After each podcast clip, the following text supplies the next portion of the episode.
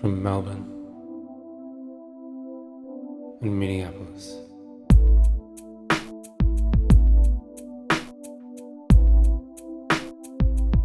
This is for Christ's sake.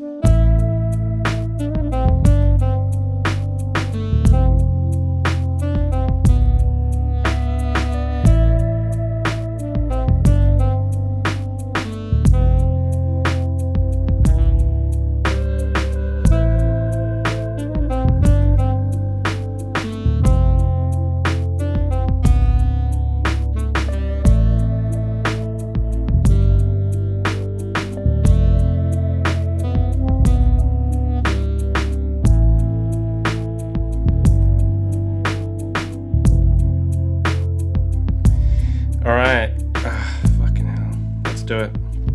What's his accent? French. Well, I don't have to do the accent, whatever.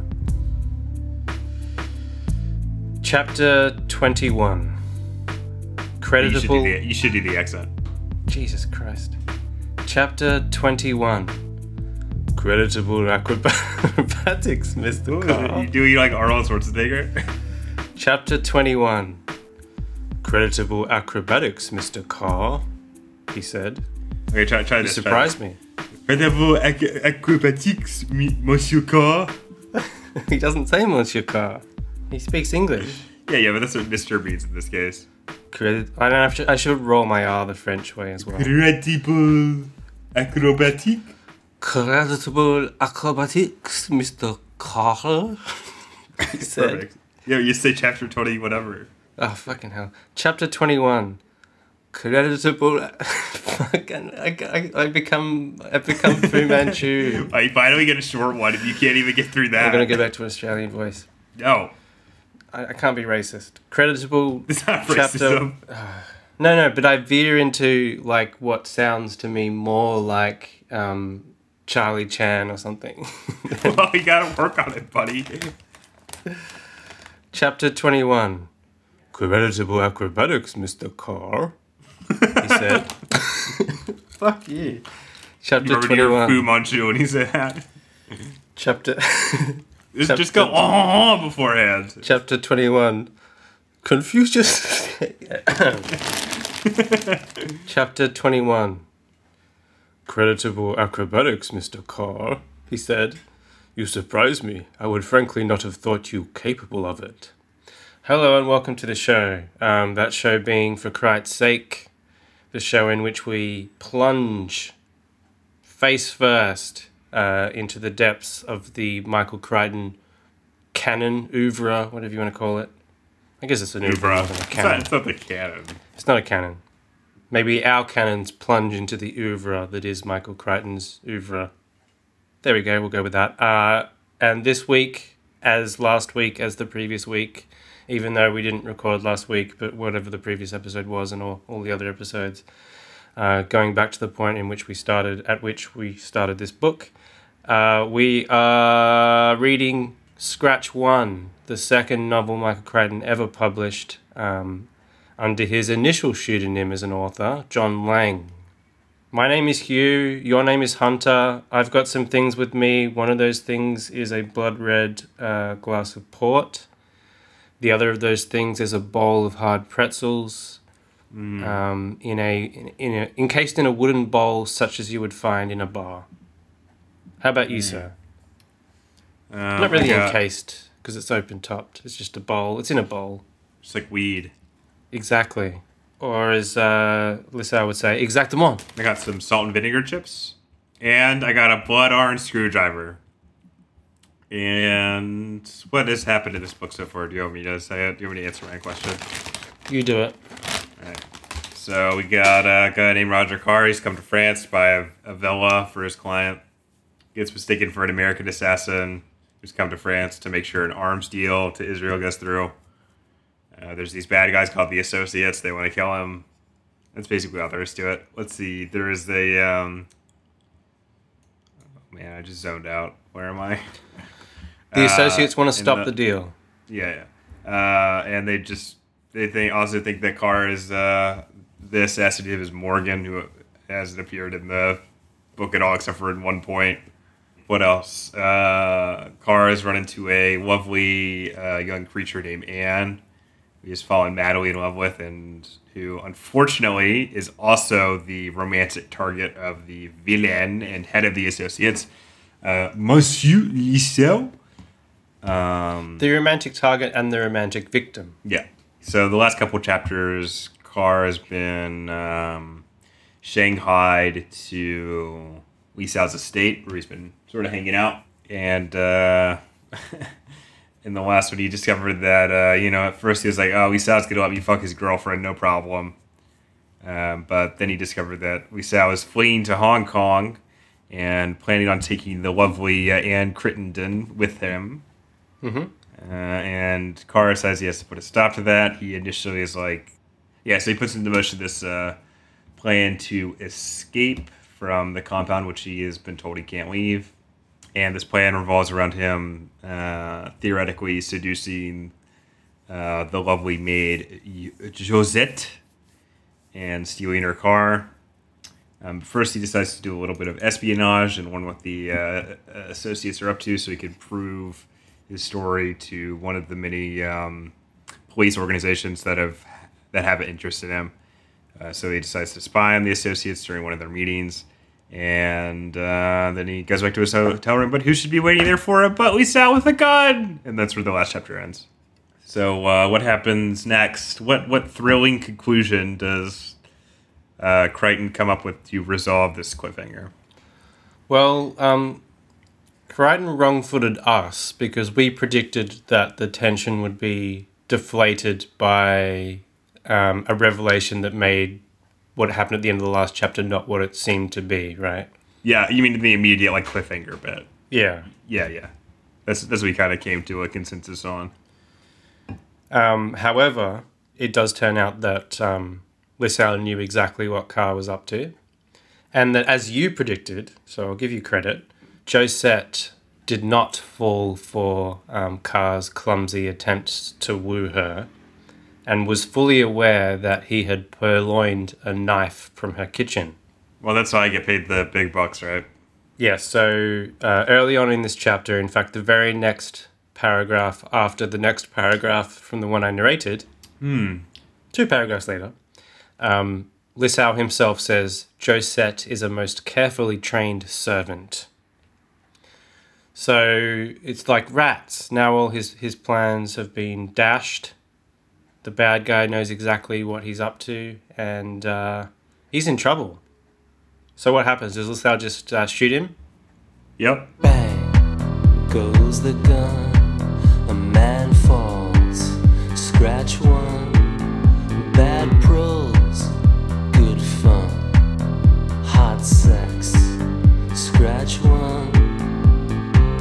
The end of the book. That's the end of the book. Bleak ending, but appropriate. Well, strong in that it was uh, a surprise. Yeah. but uh, no, unfortunately, the book doesn't end here. Uh, basically, Lissau's like, okay, go to your car. And then our good bud does that. And he's like, take down the hood. And Carr does that. And he's like, okay, now get out of here. Get out, all. You're going to be fine. Now, Carr is um, rightly suspicious of, of this turn of events.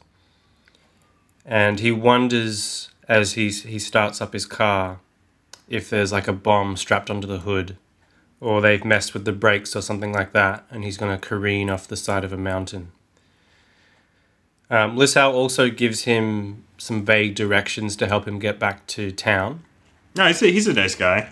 Carr is still suspicious, so he decides it wise to go in the opposite direction, turning right instead of left, going along a mountain path, a winding mountain path, steep cliffs uh, on either side, or on one side, the side of the mountain he happens to be traversing. You okay? I'm fine. Right, you're right. So he drives off. Um, everything seems to be going okay. He doesn't hear anything wrong with his engine. It sounds normal. His car seems to be functioning as he would expect. Um, then he sees behind him some headlights, and he's like, "Oh no, this is it. This is this this is them. This must be their plan to take me out on this mountain pass." make it look like an accident away from the villa, right? Oh boy. That's the only reason he let me go so easily. Uh huh. And and the car is coming and it's it's it's gaining on him. He's uh, he's bracing himself. Here it here it comes. I don't know what, what's gonna happen. You can do the impression if you like. Oh boy, Yeah, something like that. But the car the car car's gonna kill me. the car actually veers around him and continues on its way, and he just sees a gay French couple acknowledge him as he passes. Gay isn't gay. Gay isn't straight uh, in this case. Yeah, a gay heterosexual heterosexual couple. And um, he's like, "Oh, whew. you know, maybe, maybe, maybe I'll be okay. Maybe I'll be able to escape." Ah, but what's that? Another car behind me. What? It's a Citroen. Is that how you pronounce it? Uh, probably not. but I don't know how, how I pronounce it. So there's a Citroen behind him. What's going on? This is a bit suspicious. And then he hears some strange noises, a ping, and then a sound that sounds like paper being torn, rushing past him. And then he, and then the penny drops. It's bullets. They're shooting at me. What? So there's one section I sort of highlighted here. Uh, probably the one that I was going to mention too. After after he he has the revelation that they're shooting at him, um, there's a paragraph where it talks about the fact that normally when you're shooting from a motor vehicle, your accuracy is is shot. Pun intended. Right with the with the motion of the car, it's difficult to to aim Aim, at anything yeah. really. The bullets are just going to whiz off in all directions. But uh, luckily, very very luckily for these fine fellows, they decided to hop into a Citroen. Good thing they didn't take car or um, uh, Lissau's Ferrari or any other sort of car, but they decided to choose this Citroen, Citroen, however you say it. Citroen? I don't know. It's got an umlaut over the E. Citroen. It's uh, uh, fuck if I know. I know it's a French company, so Citroen. other words are possible. Citroen. Citroen. Citroen. There we. Citroen. Citroen. Citroen. Citroen. Citroen. Citroen. Citroen. But Citroen. luckily, luckily for them, and unluckily for Carr, Citroen has got the best uh, axle. What was that? Can we quote part? this? Like, can we do a segment you of could do crying out loud? Because I do want to quote this. Yeah, Um, go for it. Go for it. first, key the theme song. He's riding red and proud. Come on, let's hear it right about now. For crying Thank you. The reason I want to quote this is that it sounds like a car commercial. So In a lot of ways, is the strangest part of this book. It is, yeah. And I need to sort of set this up a bit more. We've already talked about the fact that there's this paragraph about how inaccurate you normally are if you try to shoot something from a moving vehicle, right? Hmm.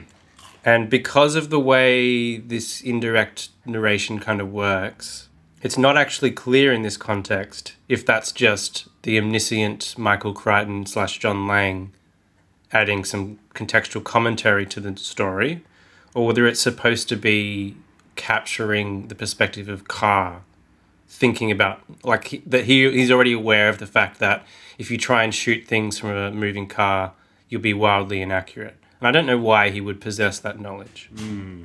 But anyway, it seems to follow based on what I'm about to read out that he he was well, he was thinking along those lines. He was thinking about accuracy from a moving vehicle. Maybe because all the bullets seemed to be whizzing by him and not actually hitting anything vital, right? Hmm. And here's the quote. But then he remembered the Citroën suspension, the smooth, fine ride which cushioned even the heaviest bumps. No wonder they were using a Citroën. It was the finest, most advanced suspension in the world, with the axles set far apart to get the maximum wheelbase out of the chassis, and the air oil springing, which was one of the engineering triumphs of the automobile industry. Shooting from a Citroën would be like shooting from a living room couch.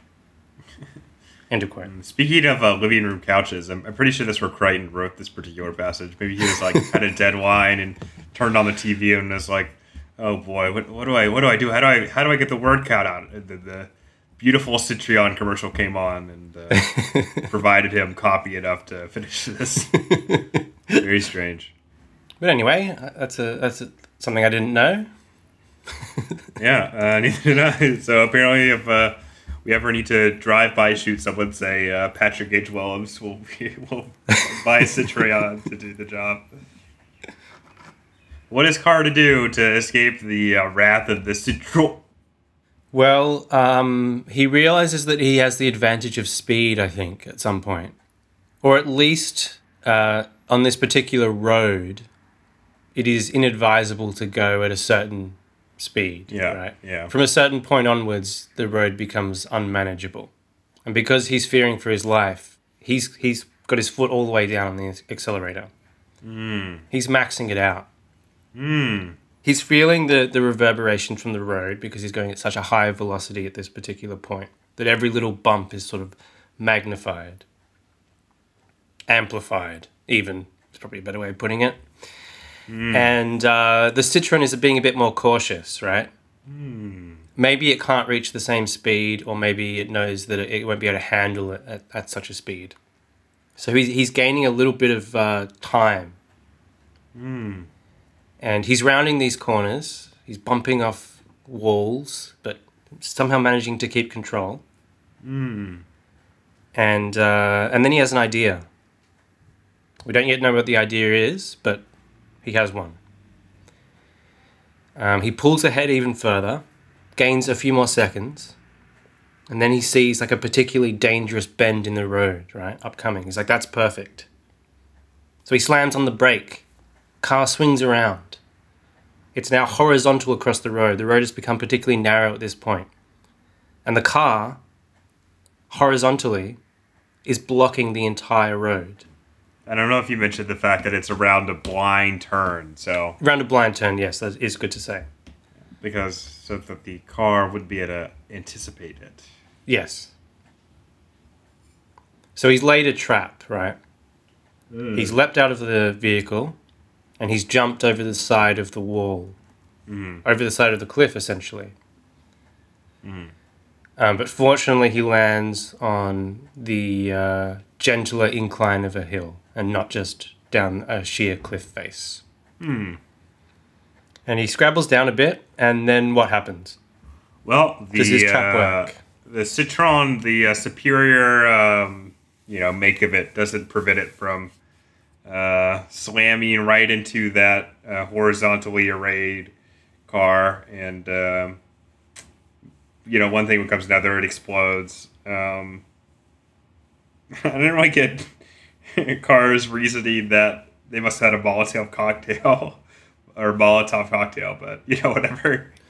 Yeah, he sees he sees the interior go up in red flame, Hmm. and he he deduces that they had some sort of yeah uh, flammable device in there. I guess. Yeah, I mean, sure, whatever. Who cares?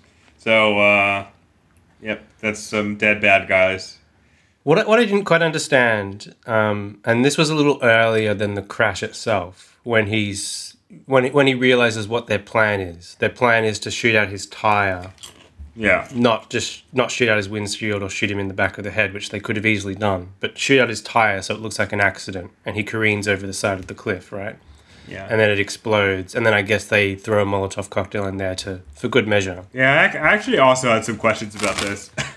The thing is, they say like, why would it look like a complete accident? Wouldn't there still be bullet holes in the car because it hit the trunk several times, and and even under the force of the explosion and the impact, hmm. you'd probably find some bullet hole residue and stuff, wouldn't you? yeah, that's what I thought. Yeah, I, I didn't really get that. It would have been better if they did just fiddle with the brakes. Yeah, for sure. Way more cleaner. he didn't even and then those. still like still trailed him to make sure it happened. Yeah. And, you know, then gone to plan B if necessary. But or even just like instance, you could just, just- like chase him so that he is forced to build up speed. You know, Yeah, and then just exactly, be like, okay, there you know, we stop, and then you know he's gonna try to break, and then he's fucked. he would have tried to do his trick and he would have just flown off. would have been great. It would have. But unfortunately, we don't get that. What we do get is Carr going to some random old people and asking to use their phone. Yep. What happens next? Um, he calls. He first he tries to call Gorman, but he can't find a listing for him in the directory. So he calls the police station and tries to get uh, Captain Vicar. Mhm. Fortunately, he's able to. You know, eventually he meets up with Vicar, and he basically repeats the plot of the novel up to this point again. He meets up with Vicar and Gorman. Yeah. And Vicar um, tells him that he's a member of, yeah, I don't know, like there's some division. I didn't know if that was supposed to be used a CIA man or whatever French intelligence service. Who cares? Some bureau is is all we know really. Uh, it says uh, I don't even know how to pronounce that. Do Do you see him? It doesn't matter. Who cares? So he's an agent too. Um, yeah, Carr tells him what's up. He tells him what he overheard. And they in in exchange they tell him what's up as well. Yeah, for I, I don't really understand why they would do that, but you know whatever. I don't understand either. Like initially, he says, "I'm not going to tell you anything unless you first tell me exactly what's going on," which Gorman is reluctant to do, and that's when Vicar steps out, reveals he's part of the bureau or whatever, and um, goes, "Go on, just tell him." It's like why? But he cares. So basically, um, what is up is that the map that um, Carr oversaw or looked at was a map of uh, the Monaco Grand Prix, Mm-hmm. and apparently, uh, you know, it's a character we haven't really talked about that much, but. Uh, Victor Jennings is going to race in it, and they're going to assassinate him because he's going to sell arms to Israel or something like that. Yep. Doesn't seem like that big of a deal to me, to be honest. But you know, whatever. The thing that um, the keyword or words that Carr overheard when he was eavesdropping on the associates Yeah, Tribune R. he heard something about Tribune R, and that turns out to be a, a particular section of the track, or at least a building or something that, that the cars go past. Yeah. And that would seem like a good place to stage an assassination if one wanted to shoot someone in the race. Yeah, but they're quick to point out that they could have changed their plan because they knew that Carr had overheard them. Of course, yes. So uh, they could be anywhere. That's how the chapter ends with Vicar being say they could be anywhere. And that's where our episode's going to end too, I believe, unless you have other stuff you want to mention. We also do get the revelation that we already knew that um, Gorman's psychiatrist was an associate. Hmm. And uh, Victor Jennings' wife. Victor Jennings' wife, yeah. The particular picture that he paints of like American intelligence is, is kind of interesting. Yeah, it makes him seem like uh, d- completely incompetent. No, so I don't remember if it's in this chapter or the last chapter, but I have to say we misjudged the racism of this book too. yes, I, I it is this chapter because I highlighted it as well. Because it turns out that this organization is not uh, Algerian nationals. It's not uh, Arab uh, Algerians. It is made up of Pied Noir, which, if anyone is not familiar with uh, French Algerian history, basically French colonial settlers of Algeria who were basically all forcibly returned to Algeria after it won its independence, and then waged sort of like a shadow civil war with the uh, French government after that was done. Hmm.